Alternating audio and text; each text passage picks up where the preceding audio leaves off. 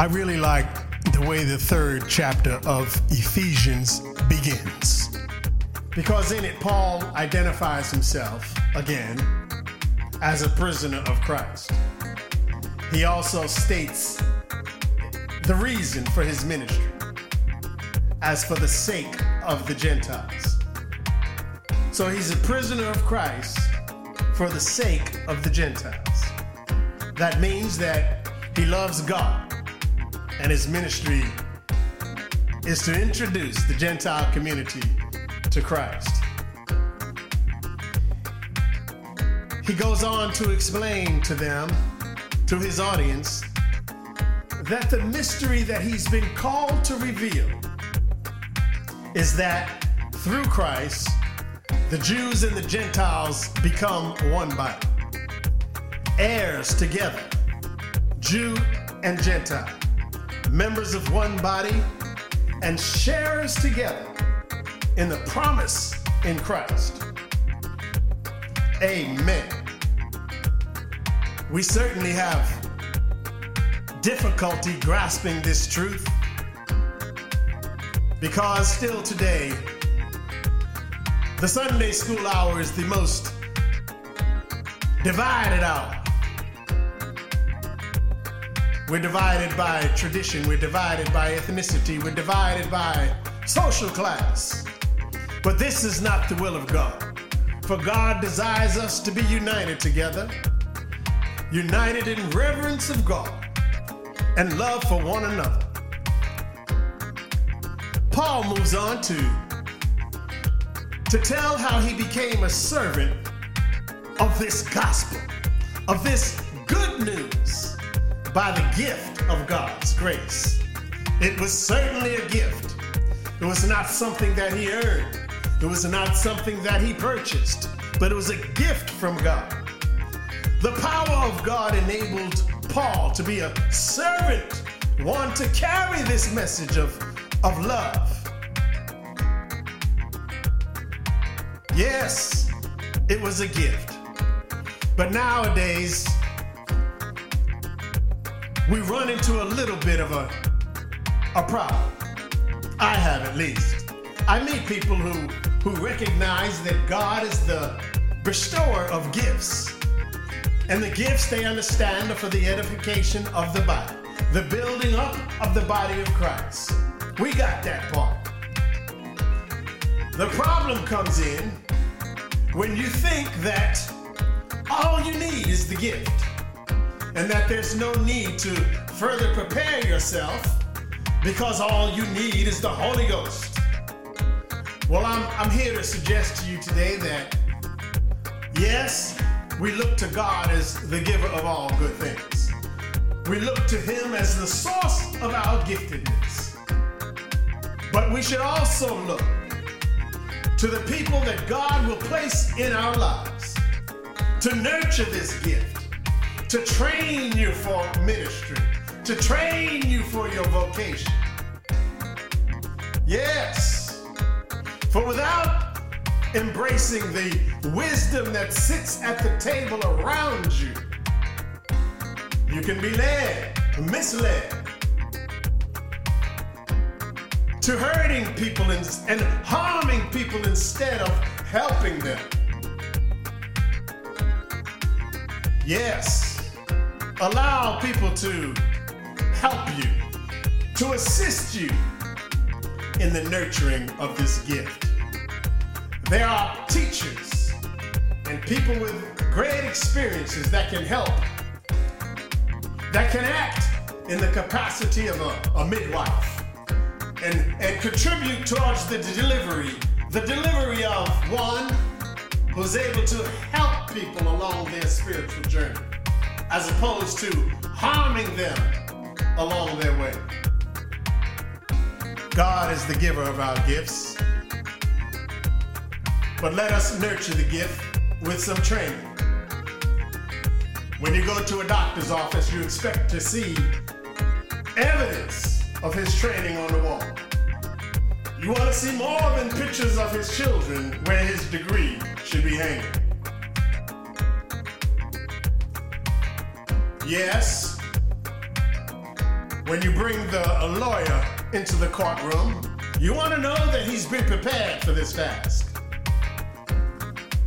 And so it is that we take our vocation, we take our ministerial tasks with integrity, and we submit ourselves to some good training.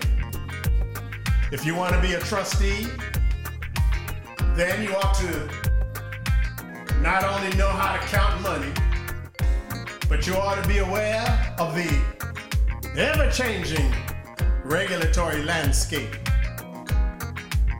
so that you can keep the church in accordance with all regulations and there be no scandalous activity within the body of Christ. Anyway, Paul goes on to say that he was the least of all God's people. And that his the grace was given to him to preach the gospel, the unsearchable riches of Christ. Well, I will say this. God will use the, the least of these, the most unexpected, the one who maybe you thought that he would never amount to something, or the, the woman that you thought would never amount to anything good. Well, these are the ones that God is able to transform, that God is able to turn around and turn them into the bearers of good news. Amen. Can turn the drunkard into a deacon. He can turn the prostitute into a preacher. He can turn the sinner into a saint. Yes, this is a moment of celebration. He can cause us to be able to grasp God and make it plain to people. We don't have to sound intellectually superior. We don't have to sound like theologically rich folk. We need to be able to make it plain. The love of God. Yeah. Paul explains that God's intention was that through the church, the wisdom of God should be made known to the rulers and authorities in heavenly places. And I know that when we read heavenly places and heavenly realms, we, we think of angels and demons, and that's all right. But I would suggest to you today that there are those right here on this earth that sit in high places of authority that are in need of the Word of God so that their lives can be transformed. Yeah. Uh huh. They need to know that it was God's eternal purpose that was accomplished in Christ Jesus our Lord. Yes. It was in Christ and through faith in Christ that we may approach God with freedom and confidence. I don't have to be ashamed. I can walk upright and approach the throne of grace. And God is there to receive you. No matter what you've done, no matter where you've been. God understands the frailty of our humanity, and His love will embrace you no matter what. Paul tells his audience, don't be discouraged about what I'm going through. Yeah, we know that Paul was beaten and whipped and put in prison. But he says, don't be discouraged because of that. And then he goes on to inform this community that he keeps them in prayer, that they would allow Christ to dwell in their hearts, and that they would be established in love.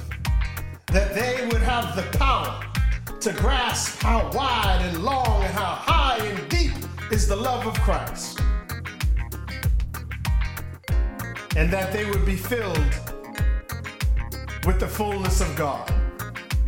You may say, well, why would he need to pray for us that we can understand the love of God?